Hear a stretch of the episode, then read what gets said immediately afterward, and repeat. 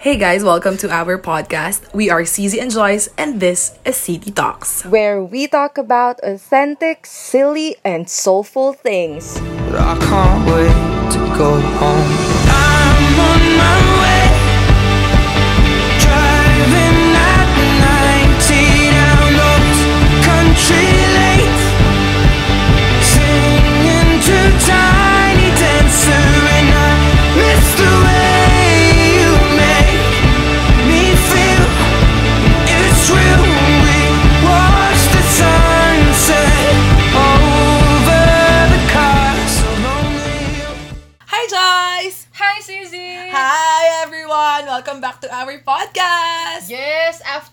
Months din before tayo nag-post nung season 2 episode 4 natin, di ba? Pero bakit ba natagalan, CZ? Kasi meron tayong... Bonus episode, kung hindi nyo pa naririnig, pakinggan nyo na. Nasa link lang din yan sa Instagram namin. Or nandito lang din sa playlist na to. Yes, so our bonus episode which is titled Every Woman. Yes, every every woman. Kasama woman. namin dun yung mga kaibigan namin that are very wisdomous naman. And very Wisdomous. wisdomous talaga sila and very uh, relatable ang mga stories nila. So, check it out guys. Pero ngayon, nandito na tayo sa final episode ng season 2. Yes! Final! Yeah, syempre, season 2, episode 5, which is titled The One Where We Fix the Bed. Yes, the one where we fix the bed. So, maganda, CZ, na bago natin simulan tong final episode natin for our season 2, explain natin bakit yun yung naging title natin, the one where we fix the bed. Of course, after a very, very long, tiring day, which is our season 2, Everyday 101, nandun na tayo sa dulo. Bago matulog, we will fix our beds. Ano bang meron sa podcast na to? Bakit ganito na naman ang title? Yes, and once again, pag-uusapan ulit natin, CZ, di ba, kung ano ba yung mga tales, truths, and takeaways Takeaways. natin dito sa end ng podcast na to. So, wait lang kayo guys, pupunta na kami doon. Yan. So, ano ba talaga yung meron ngayon sa ating episode na to? Siyempre, magkukwentuhan lang ulit tayo. Ano ba yung mga favorite parts natin about fixing our beds or what does fixing our bed mean for us? Siyempre, ito na naman yung mga malalalim naming usapan. Sana ma- ma-enjoy nyo for Yes. this episode. Tama, mga kwentuhan na minsan hindi na talaga about sa title na yon. So, what are we gonna talk about ngayon in fixing our bed? So, CZ, ikaw ba, may mga kwentong fixing the bed ka ba dyan? What are your tales regarding fixing your bed? Kasi literal na, you fix your bed. So, True. Di ba? So, take it away.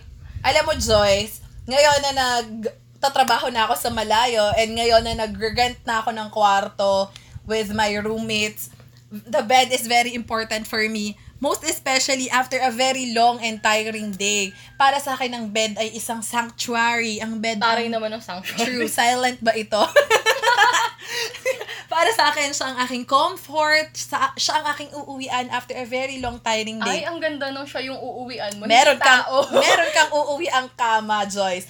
Of course, um mer- actually para sa akin kasi, meron akong rule for everyone na papasok nung kwarto namin ng roommates ko. Bawal kang humiga sa kama kapag galing ka sa labas or naka-outside clothes ka. For example, galing kang office, naka-uniform ka pa. No, no, no! Halimbawa, galing ka sa commute, naka-pang-alis ka pa, naka-panglabas ka ba? No, no, no! Magbihis ka muna. Kahit di ka na maligo, basta magbihis ka. Ganon siya ka-importante sa akin. Gusto ko malinis yung kama ko. Gusto ko mabango siya. Gusto ko laging bago yung linens ko, bago yung um, bedsheet ko. Kasi it gives me comfort. Al- alam ko, very adult thing na nakikita mo ba yung meme na yun? Na, a very long tiring day tapos ang ganda ng bedsheet mo, bago yung Yeah, bedsheet mo, fresh na actually, fresh. Ganon oo. ako. As in, literal na mahalaga sa akin yung bed, mahalaga sa akin na malinis yung bed. And, yun, yun talaga may rule talaga ako na bawal ka talaga, kahit sino ka pa, bawal ka sa kama kapag naka-outside clothes ka. Grabe naman. Ngayon ko lang yung nalaman about sa'yo ha. Parang it's it's a weird thing about you pero I understood. Naiintindihan ko siya. Kasi Diba? na-realize ko may isang time sa office namin na Christmas party. Tanda mo nung bata ka, isa sa mga bagay na ayaw mo natatanggap, picture frame. Alam mo Diba? yun? Kapag True. nabunot ka sa gas stove, ganun. Ano ba? Anong gagawin ko dyan? O kaya pag nabunot ka sa bedsheet, Bedsheet. ganyan. Pero ngayon na parang adulting na tayo, those are, magkakatropa sila, yung mga bedsheet, Yan. yung mga gas stove, Tumblers. diba? Yung mga tumblers. Gusto parang, natin yan. Yes, it's the little things na that makes you happy pero marirealize mo na naging masaya ka nung tumanda ka True, doon sa mga true. bagay na yun. Sobrang saya lang na tumatanda na talaga tayo. magpapasaya na sa atin yung Oo, mga bedsheet, nag-iiba yung diba? mga bagay na nagpapasaya sa atin, pero we'll take it. True. Parang we will take everything and anything that can make us happy. Ganun yung peg, di ba? Ako naman, CZ, nakakatawa siguro to. Hindi naman siya nakakatawa. Sobrang hindi ko to sinasabi sa ibang tao, pero one of my tales about sa fixing the bed din is specifically the bed, 'di ba? Alam mo, gusto ko yung bed ko parang hotel style ng bed. So kung mapapansin mo yung kama ko may tatlong may tatlong unan, yung mga ganon. Sobrang tidy ko talaga sa kama ko. Medyo OC kasi ako ng low-key lang. Gusto ko walang kahit na anong gusot, walang kahit na anong mess dun sa kama ko kasi gusto ko talaga sobrang straight lang siya. Sobrang not messy ang peg, ganun. Kasi sobrang pinepeg ko yung, ang dami ko ng peg, no? Mga pig na to. Pero ang dami kong pinepeg yung mga sa hotels. Yun talaga, yung mga hotel bed talaga na pagpupunta ka or mag-check-in ka sa isang hotel, ang una mo tinitingnan yung view, yung CR. Ang una kong tinitingnan kung Yung saan bed. parte ako dun sa bed. Hihiga. Kasi ang ganda talaga. Oo. So, that's what I like. Na parang, grabe pati sa bed, may idol ka. Meron kang ano, May pinu- may- meron kang pinipeg, meron Oo, kang may in- role, ka, oo. role model. Parang ganun. Nare-realize ko din to, no? No talaga, no? no? Yes. yes, yes, ganun. Minsan kasi talaga napapansin ko siya, when I fix my bed, lalo na kapag wala akong pasok, parang na-exercise na din yung buong katawan ko para ayusin yung buong kwarto ko. But it starts in fixing the bed. Parang ganun. So, what I realized then, and maybe it is one of my truths din, CZ, is sometimes you just need a head start. My head start is for me to fix the bed. And after fixing the bed, parang na-realize ko na, uy, kaya ko palang ayusin yung parte na yun ng buhay ko. Yung iba nga din, try natin. Oo, parang oo. ganun. So, it's the head start. Knowing na you can you can fix something easy, like fixing the bed, and then you can fix the other things in your life that you can that you can see, that you can touch. And then, at kapag nakita mo na yung fruit na pagiging maayos ng buong kwarto mo, not specifically just the bed, you feel okay inside. Parang, ah, okay na, pwede na ako magpahinga because it's fixed. Parang Ah. ganun. Ang weird nun. Pero, kayo din ba ganun? Ang weird eh. Tama naman kasi from a simple thing na fixing your bed, parang na-realize mo, ooh, I can do something more. I can be something more. Biglang motivated ka na to fix something else just because you started with something small, di ba? Siguro, ganun tayo na kailangan lang natin na may magsisimula, may mag ignite sa atin para masimulan yung isang bagay. Which is, para sa'yo, is fixing, Fixing your bed, bed, di ba? Tapos may na-accomplish ka pang greater. Tama na, CZ. Parang in fixing something as small as your bed, you fix something greater pa pala. Wow, that is something to be... Proud of. Yes, oo, totoo. Nare-realize mo ba yun sa paglilinis ng bed, bed mo? mo. Sa akin naman, just as important as fixing your bed, bilang sanctuary ko nga yung bed, kailangan malinis siya and it's for me. So, I learned this technique before sleeping, the examen prayer. So, parang may pinapakinggan lang ako sa YouTube. Tapos, nakahiga ka lang sa kama mo. Tapos, papakinggan mo lang siya. Parang may nagnanarrate. At the end of the day, hihiga ka sa kama mong malinis na dahil nga nilinis mo kasi it's for you. Sasabihin niya doon, what did you do today? Who were the people you encountered? What did you experience? What feelings did you experience? So, na-evaluate ko yung sarili ko. Magagawa ko na yung things na kailangan kong gawin. Meditation, resting, na hindi ko magagawa un- unless hindi ko nagawa yung malinis yung bed ko. So, mahalaga talaga sa akin na head start din siya, na linisin siya, keep it tidy, para sa end ng day ko, yun na yung gagawin ko. Evaluate what I learned, evaluate what I experienced para mabit-bit ko siya the next day. Hindi masayang yung buong araw ko. It's very nice na you have planned na you will meditate, that you have this prayer that you will do, di ba? Pero the first thing that you do before it is to fix the bed because you know that your prayer time deserves the best before you meditate, before you self-reflect. It's also important yung environment mo is speaking to you. Yung buhay mo nga magulo na. Tapos yung, yung, Yung lugar mo environment pa, mo pa, diba? magulo na, ba? So, when you want peace, that when you want to meditate, that when you want to to to really look into your day, you want it into a place that you can really feel it, 'di ba? Yung feel na feel mo talaga yung atmosphere mo. Tama. If you are not at peace with your environment or if you are not at peace kahit with your bed na parang, ano ba itong tagalan ng cover ko ha? or it's not giving me comfort, parang the Totoo. rest will follow. Can you sleep well ba? Or Oo. can you rest ba? Talaga after a long tiring day, all you deserve is a good night's sleep. So, yun din yung tulong natin sa mga sarili natin. So, I think it's my truth na when you decide that you make your bed your sanctuary or something very personal or your companion in giving you the rest or the peace you need, lalo mo siyang i-value. Lalo mo Oo. siyang bibigyan ng time talaga na to do ayusin, di ba? Yeah, to do it well and to do it in a way na you can really appreciate it at the end. Kasi ako naman, one of my truths din siguro about this, you want to fix your bed or you agree to fix your bed because it is one of the things that you can really control. I want things in control. Yung bills ko, gusto ko yung tubig namin hanggang 800 pesos lang. Alam mo yun, yung kuryente namin, gusto ko hanggang 1,000 lang. Malala, Parang girl. pag nag 1,001, guguho na yung mundo. Ganun. I want to be really in control of it. And sometimes, it is, it's maybe a therapeutic way din sa akin. Oo. That when things gets out of hand, when my mind is out of control with my overthinking and all, when life spins a little harder, one of the things that I do, I do the things that I can control. I do the things that that I can that I can do to change something. And siguro nga, it's one of that things. Fixing the bed, fixing my place.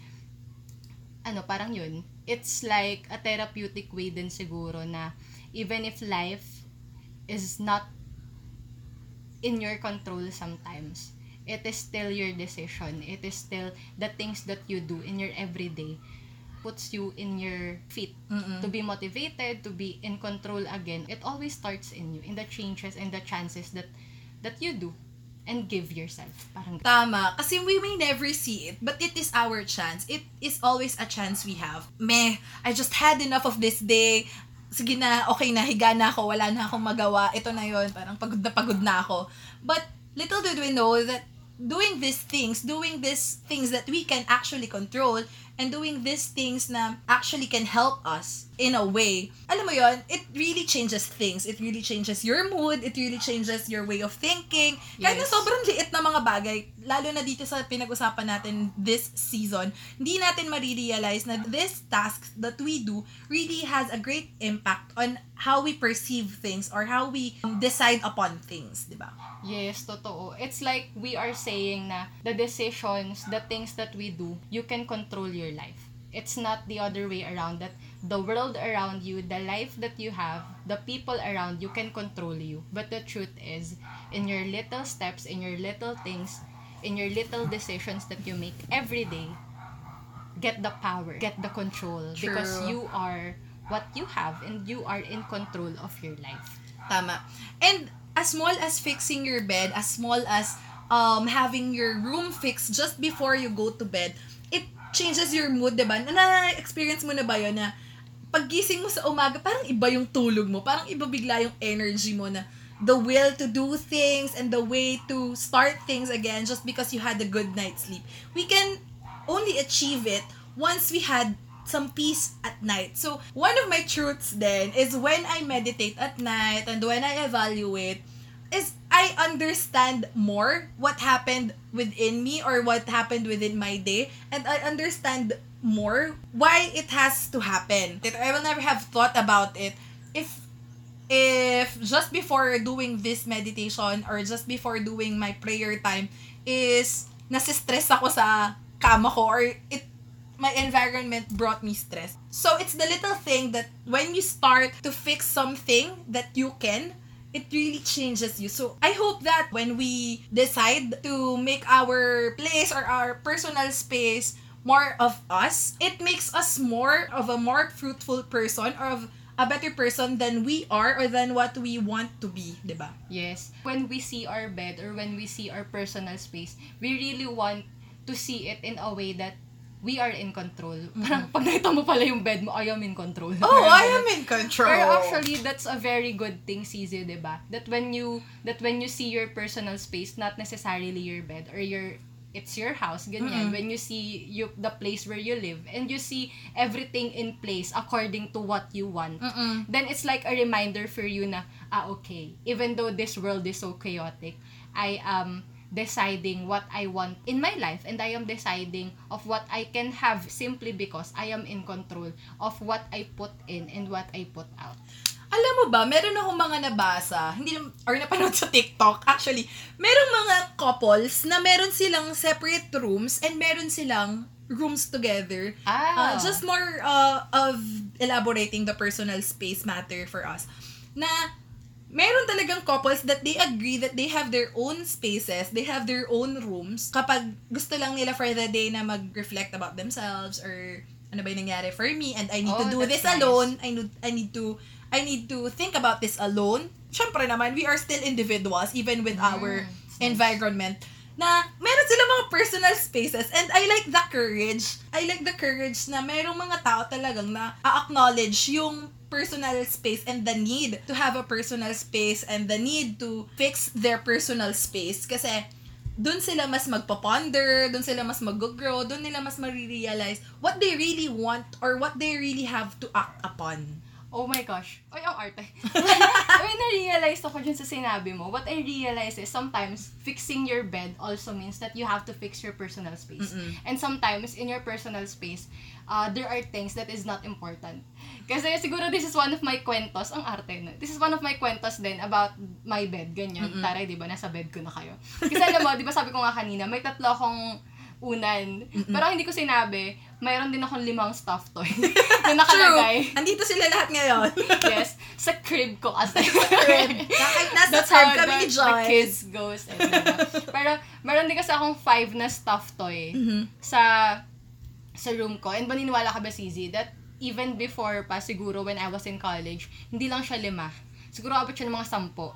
Tsaka nahiga. Yun nga exactly what I'm saying. And you know what, from time to time, as I was fixing my bed, as I was fixing my personal space, na-realize ko na, oh my God, nasikip na ha. Hindi ko alam kung lumalaki ba ako or lumalaki yung mga stuff toy ko. Pero from in the time that I am doing it, uh, in every day, in the years that passed by, ngayon at ilang taon na ako na I'm working na, paunti ng paunti yung stuff toy na nilalagay ko sa bed ko. Pero hindi yun yung kwento guys ha. Wag niyong, wag niyong bigyan ng emphasis yung stuff toys. Pero the point lang is, sometimes pala, what we mean of fixing our bed or fixing our personal space is sometimes, you have to let go of some things. You have to declutter. Grabe yung shinare mo, Joyce. And in line with that, meron ako na come upon na video. Tapos, sabi niya, people tend to fix things by adding. Yeah, yeah. And people forget that subtracting is also an option. That Yes. it may be a solution. So, sa personal space natin, may we never forget that subtracting may also be an option. Subtracting lights, maybe subtracting pillows. Kasi decluttering is what we need, 'di ba? Yes, oo, totoo. Ang ganda nun, ang ganda nung point na yun, na sometimes pala, the only thing that you need so that you can be more of yourself in your personal space is to have less of what you have in your space. Na sometimes you have to really let go of some things that is very sentimental to you. But you have to let it go simply because the part of them is done. The part is, the part of them And nakita na nila eh, nakita na nila kung ilang beses kang humigado ng pagod, nakita na nung place na yon. You have them, you have them in your darkest times na, you have them in your lowest times. Maybe it's time for you na to declutter it once again so that you can see a bigger part, di ba? When you can see a bigger part of the things that you truly need. Maybe you can meditate more, maybe you can pray more, maybe you can realize a lot of things more when the space is a little empty. The truth is, you can feel something that has already something in it pa. Parang ganun. The point is, sometimes we are asking for for patience, sometimes we are asking for more faith, sometimes we are asking for more love. Pero when you look in your personal space, you are not fixing it naman. You are not fixing it in your heart that you want patience, but in your heart, you can't even wait for a second. You know what I mean? That sometimes you want more love, but and you are praying for more love but when you see it in your personal space or in your heart wala namang espasyo para sa mga taong pwedeng magmahal sa'yo. Ah. Because you are not letting go of the things that are the people that is not giving you the love that you deserve naman pala. Alam mo yun. And sometimes you are asking for more heart, that you are asking for more parang opportunities in your life. Pero sometimes, the door is closed naman pala in your space. So you are not opening it kasi hindi mo nga mabuksan because there are so many things inside your personal space that you are not ready to let go. So sometimes siguro CZ, when you say that you need to fix your bed, it means that you need to fix your life. kasi sometimes, 'di ba? parang it's very easy to fix your bed. Literally, tupi mo lang dito, tupi mo lang dyan, konting pagpag lang, your bed is fixed. But the point is, sometimes naman, the person na humihiga dun sa bed na yun is not fixed or it's not okay. No matter how beautiful your place is, no matter how beautiful your bed is, if it's the life that you have, that is really the issue. Actually, that is my point when I say na ayoko nang naka-outside clothes sa kama ko. Kasi what is the essence of my bed being so neat and being so tidy with alam mo, ini-sprayan ko pa yan ng bamboo scent na ayaw nga ng mga roommates ko na amoy. But because I want it to smell clean and to be clean, yeah, I get the point. Diba? Oo. you will lie there with your outside clothes. It's not really, it's not complimenting. It's not going together. So Yeah. what if the equation in fixing your bed is you did all you could with your environment, but what if the problem or the issue is within you?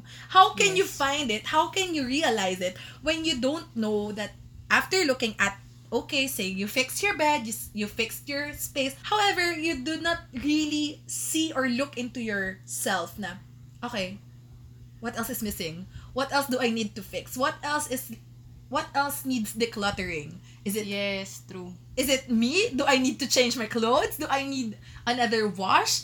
Parang it's a it's a relationship. It's it's you really oo. have to work with it. Noong 2019, when I was looking back in my life, what I realized is, nung time kasing na yun, parang me and Josh na lang yung nasa bahay kasi Papa is in another town for work, ganyan. Then kami lang talaga ni Josh yung nasa bahay. So si Josh po yung kapatid ko, ganyan.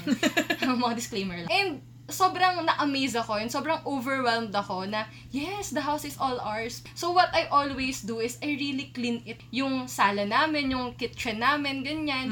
And then when I will go up na sa kwarto ko, girl, pagod na ako. Hindi ko na siya malinis kasi pagod na. And then that's where I realized na sometimes we are fixing or trying to fix a lot of things in our lives that we forget to fix our personal space. Nung time na yun, parang na-realize ko na, oh my gosh, ang linis nung sala namin, ang linis nung kitchen namin. But when I go up, and when I go to my room, and I will uh, rest na, or I will sleep, parang hindi ako makatulog. Parang, parang ang kate. parang ang kate, ganyan. Parang there is something missing. And that's when I realized na it's not wrong to focus on other things. It's not wrong to love other things. It's not wrong to give yourself. But what I realized is if you have all the energy in others, you really need to have the energy in yourself. For yourself. Doon ako may nakitang post or parang blog post na sinabi doon na uh, when you list all the things that you love, kailan mo sinasabi yung sarili mo. That's one of my truths then about fixing the bed. That you are so focused in fixing a lot of things that you forgot that not necessarily that you need fixing, but that you really need to change some ways in yourself too. I think that's what we need to realize that it starts within us. It starts within our small corners. It starts oh, I like that. Diba? It starts with our personal spaces before we can really go outside and before we can really say that I am fueled by this energy that I I did with myself. I am fueled by this thing that I started within me. Kasi kailangan talaga sa sarili mo, kita mo na you cannot go outside and say na ano ba to, ang gulo-gulo ng life mo or ang gulo-gulo naman ng kwarto mo. Pero nalinis mo na yung buong sala. But for you, there are, you know, there are, I'm not saying na you go all out, pero you cannot even start, or we cannot even really start dealing or facing na we have these problems or we have these issues within us. Tapos kung ano-ano nililinis natin, kung ano, kung saan saan tayo naghahanap ng lilinisan, but we cannot really see that within us before we can really make truly peace just because we're afraid or just because we are tamad or just because we Yeah. are ah, man that's just me ako lang to so hindi ko na kailangan na masyadong malinis so alam mo yun kasi it's just Oo. you you think it's just you but Yeah, I get the point. Parang dumating din tayo sa ganyang point, 'di ba? Na it's easy to say, 'di ba, CZ, na you want to fix your personal space or it's very easy to say that you, you need more love, you need more patience. Alam mo yung pag nakikita mo yung bed mo or yung personal space mo, you know what is in need of cleaning. Alam mo yun? 'Di ba? May mga buhok sa ilalim, yung mga ganun. Ang daming dumi dito sa gilid na to. Kailangan nang labahan yung bedsheet. You know what you need to. But sometimes in our lives, in our personal space, when we look, it's not that we don't know what we need to do so that we can change or that we can fix things in our lives. But the point is sometimes it's scarier to admit that there are things that is need of fixing. Totoo. Mas madaling ayusin yung mga bagay katulad ng bed because it has no feelings. Alam mo yun, parang it's a bed. But it's scarier to it's scarier to admit that in your life there's a lot that is need of fixing. Kasi alam mo yun, what I realized din is that ito totoo to kahit na medyo low-key OC talaga ako. Kahit na ilang beses kong ayusin yung kama ko, it can never be perfect naman eh. Laging may crumple pa din. Because the truth is, kahit na ilang beses mong tiklopin yung kama mo, kahit na ilang beses mong ayusin yung kama mo, it can never be perfect. Just like, may you realize that when you try to fix yourself, when you try to love yourself more, when you try to stitch the scars that you have, may you realize that you are not fixing it because you are aiming for perfect. But you are fixing it because you want your life to be a little bit lighter. And you want your life to be a little more in the positive side. And it's important on why you are fixing it. Why are you fixing your personal space? Why are you trying to fix the things that is in need of fixing in your life? Kasi kahit nasabihin mo na that no, I need to love myself for who I am. That I need to love the people around me for who they are. But the truth is, everyone needs to fix something in their life. Or not because they are broken, but simply because you need a little more love. And that's what it really means to be fixed, to be loved. True. So the importance of fixing your bed at the end of the day is to love actually. So it's it's more of an intention. Sabi mo nga kanina while we are brainstorming, it's always your intention. So what are your intentions in fixing your bed? Is it to make yourself feel a little good? Is it to make lang na para lang may magawa ka, na may masabi Yes. mo na nalinis mo siya? Yes. May masabi lang? Or is it because it really needs deep cleaning? It really needs fixing.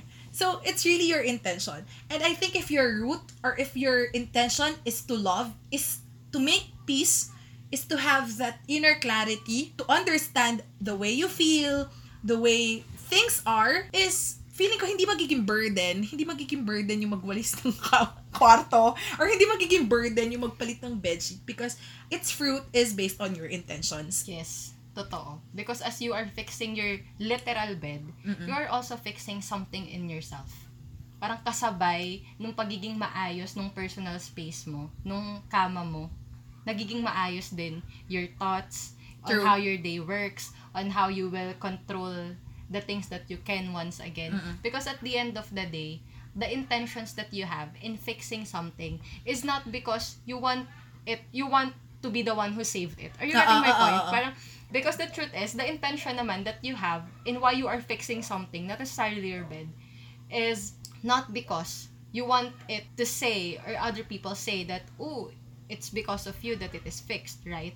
Because the point is, you fixed it or you fix something simply because maybe, and I hope it is, that you want to make something beautiful out of it. So it's really amazing that how you see things and how you perceive things really brings upon you the clarity or the wisdom that you need to really fulfill or to really do something that you are meant to do. Kung naiintindihan mo why are you doing things or why why you need to do things, it flows. It does things, it makes you do things. So with all our truths, Joyce, all the wisdomous things that we have learned, Gusto ko yung wisdomous, bakit ba? All the things that we have exchanged, I think it is now safe to go to our takeaway. Meron ka na bang nati-take away dito sa usapan na to? I think meron naman na easy. But before I go to my takeaway, I just want to say na sa lahat ng pinag-usapan natin about decluttering, about the head start, about you having it a sanctuary, what I realized then is there is this freedom in fixing your bed. Freedom! Uh-huh. But there is this freedom in fixing our bed, in fixing our personal space. Sometimes we are saying na it's because we can take control out of it. But the truth is, inside of it, deeply, you want that control because there is freedom in it. There is freedom in having it as your sanctuary. There is freedom in letting go of things and having a lot of space in your personal space, right? And there is freedom in knowing that when you see the problem, there is freedom. And when you see your bed that is need of fixed, or when you see a part of you that is in need of change, it's nice to do it and simply because you can. And the truth is, hindi mo naman pwedeng sabihin yung salitang you can when you have no freedom. So sometimes, the control that we gain when we fix our bed, when we fix our personal space, is very important in us. So, thank you, Joyce, for another edition before adding your takeaway. So, feeling ko ako muna mag... feeling ko ako muna yung magti-take away. I have come up with this thought na some people don't really realize na they have the liberty or the control. Because maybe they are tired in general. Or they just don't really have the time to see it. Kasi, lalo na yung mga working people na hindi mo marirealize na it will give you peace until you do it Yeah. it takes love to realize na this is what I need for myself and this is what I need to do so that I can love more and I can give myself more tomorrow. Kasi Oh, kung yeah. today I've learned this way, I've learned maybe I've learned the hard way, I've learned new things, I've been hurt by new things, I've been hurt by the same things. It is okay. It is it is okay to control your emotions. It is okay to fix something because it needs improvement. When you realize that, it's easier to make peace. It's easier to make peace with yourself na, okay, let's do this. Okay, let's start this. It will all flow. It, it will all take its course. Because, because you started it within yourself and you controlled it. You decided it for yourself because you, you know you need the love. Feels freeing. Yeah. Yeah. So, when we realize that we have the liberty to control some things, it is easier to start. Yes. So, it brings us peace, it brings us love, it brings us that contentment of ending your day. So, it's very important that you go home and you realize and you meditate and you have your personal space at peace with you too. So that is my takeaway. Sobrang ganda ng takeaway mo, CZ. What I get from it. Yes, may, pati, may mini takeaway ako sa takeaway mo. takeaway na may Yes. But what I realized when you say your takeaway is that that for you to feel that you are free and for you to embrace that freedom, you really need to put love in it. You really need to put love in yourself and how you handle the things or how you control the things around you. Because that's really how you want the day to end. That when you sleep at night, you want to really open your eyes tomorrow with love. And for you to really feel that love and to give that love to others. And sa dami na sinabi ko, Sisi, siguro for me, my takeaway is you owe it to yourself to fix your bed. You owe it to yourself to fix your personal space.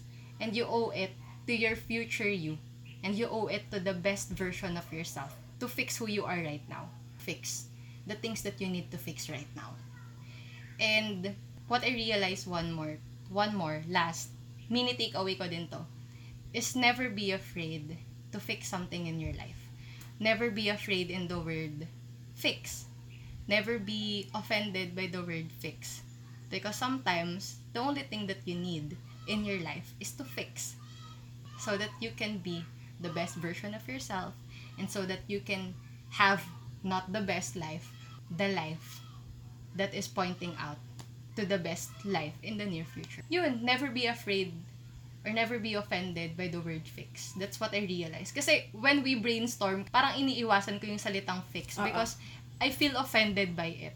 But when we talk about the things that we eh, sometimes maybe admitting that you need to fix Fixing. something in your life is the fix that you need Oh. so that the personal space can declutter so that the personal space can also be a sanctuary and so that the personal space that you have can also really be a voice of freedom in yourself and in others as well so that's my takeaway That's a very beautiful takeaway. Never be offended and never be scared of the word fixing. Because at the end of it all, at the end of the day, we still have control over our emotions, our lives, how we act upon things, and how we react. And for our last part, shall we end this with an advice for our listeners? Yes, easy. So, maganda nilagyan naman natin ng advice. Oo. Because we always do this naman, kahit naman unsolicited advice to.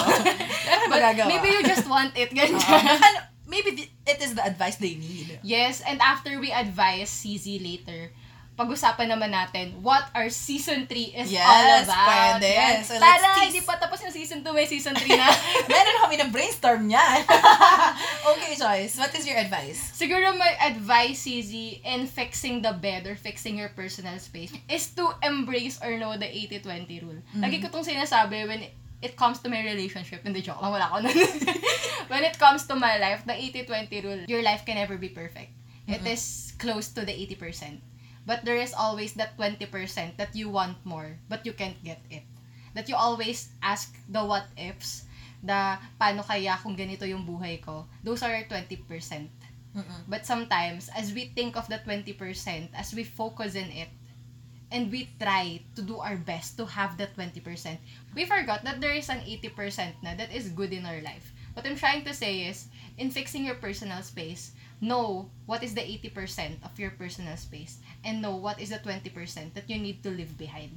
Know the 20% that you need to let go so that there is another space or an empty space in your life so that things can flow in in your life. Minsan, para makapasok yung mga bagong tao, bagong bagay, bagong realization sa buhay natin, kailangan may empty sa buhay natin. And that is the 20%. So, ask yourself at night, when you are fixing your bed, when you are in your sanctuary, ganyan, what is the 80%? And what is the 20%? And ask yourself if that 20% is enough to holding on to. And if it's not, then it's time for it to declutter. And to truly appreciate the 80% that is left in there and to be excited on what's to come. Oh, very nice advice. Thank you for the reminder. okay, so my advice would be so thank you Joyce for that advice. We will all keep that in mind. So for my advice is maybe we don't have the space. That's why we cannot really think or maybe we don't have the space. That's why ganun na lang tayo magalit sa mundo. But I think Oh. I think it's when we make our spaces really more personal and we claim it ours. I think that's really easy para mas maintindihan natin why things happen to us. So when we have a quieter space and when we have a cleaner, a more peaceful space, we think more thoroughly and we can think more rationally. So siguro every now and then, let's try to end our days with fixing our beds first before really sleeping. And isipin natin na yung kama na to, itong space na to na meron ako, this will help me think things through and be really at peace sa pagtulog ko. Kasi minsan na overlook natin yung mga simpleng bagay. So, make it a point na yung kama mo is your partner in realizing things and meditating and praying. So, maganda din yun na nakikita mo siya na special siya. Kasi kung hindi siya special para sa'yo, ine-neglect mo lang. So, Yeah. let's make it a point na malinis siya. Let's make it a point na fresh yung sheets as much as we can. And make it ours. Claim it ours. Oh, so that nice. it will be our partner in our in finding our 80-20. Oh, that's nice. Make it your partner. Kung wala kang partner, edi yun na lang. But that's nice that you you want it to be as special as it can. Because it's yours. And that's how you can make it yours. Providing the right treatment for it. So that's nice. Ang cool. So thank you for that, CZ. Thank you for our takeaways and our advice. So I think that ends our season 2 Yay! finale. Clap, Yes. clap, So! Grabe, 'di ba? Yung journey natin dito sa season 2, kung mapapansin siguro ng mga listeners natin, it's kind of bizarre. Kasi kung napansin nyo guys, or kung hindi naman, okay lang, explain na lang namin. kung napansin nyo guys, we started this season 2 with us eating breakfast. 'di ba? Then we go on with riding the jeepney and then we go on in the printer jamming moment in our Office offices and our works. works, right? And then our season 4 is about us taking a coffee break and then we end this season 2 with uh, fixing our beds. The point of everything that we've done in season 2, which is titled Everyday Day. 101, is to also make it an agenda for our listeners to understand that all things matter. Yes. From the moment you wake up and from the moment you close your eyes at night, there are things, unseen things in our everyday that really matters and shape us to who we really are. Totoo. We may never know that yung pagsakay natin ng jeep or yung pag-deal natin sa mga sirang printers, pag-deal natin sa nakakainis na mga office mates, really makes us what we are right now. So, we have to give credit to that. That is the whole point of this season. But we shall be excited for our season 3! Yes, CZ! So, tama ang narinig nyo, guys. We have our season 3. We are going upward. Yes, we are never going away actually. Yes, with a little bit of consistency. Siyempre, meron din naman tayong mga things na kailangan pang pag-usapan. Maraming marami pa tayong bagay na dapat matutunan and let us share this journey with you guys. So our season 3 will be titled Life at 20s. Yes. So we are all at our 20s, our prime and we shall talk about the things that really happened to us pagkapasok pa lang natin ng 20s and what things really surprised us in general, di ba? Yes, totoo. So, ano ba yung kwento natin? Ano yung mga kwentong 20s natin? We will be talking and how we are living it and how we are Surviving it, and how we are thriving thriving it. Ayan, syempre, we will talk about these things in our season 3, so we hope you guys will still stick with us. We thank you for joining us for our past season. Maraming maraming salamat once again for supporting our podcast. Yes, we never knew that we can do it. True. In the months of more and more incognito days, True. we have our incognito days, but thank you for being so patient with us. Yes, and again, thank you for appreciating what we are doing. It really is a big deal for us. So, thank y'all. Thank you all. maraming maraming salamat po muli. You can reach us through Instagram, through Messenger. Kung meron kayong mga gustong topics, 'di ba, or things that we can talk about, you can message us for your um, suggestions. We accept suggestions. Yes, and we are also um, waiting to hear about your takeaways. So, if you have your takeaways regarding episodes, so just hit us. Yeah. Parang ganun. So, So- yun lang. You can talk to us. Yes, we will always be open for you guys. Again, thank you so much for joining us for our season 2. Maraming maraming salamat for listening and just being there for us. Thank you so much. yes, and so that's it for our season 2 Everyday 101. All things matter. Bye! Thank you guys. Bye.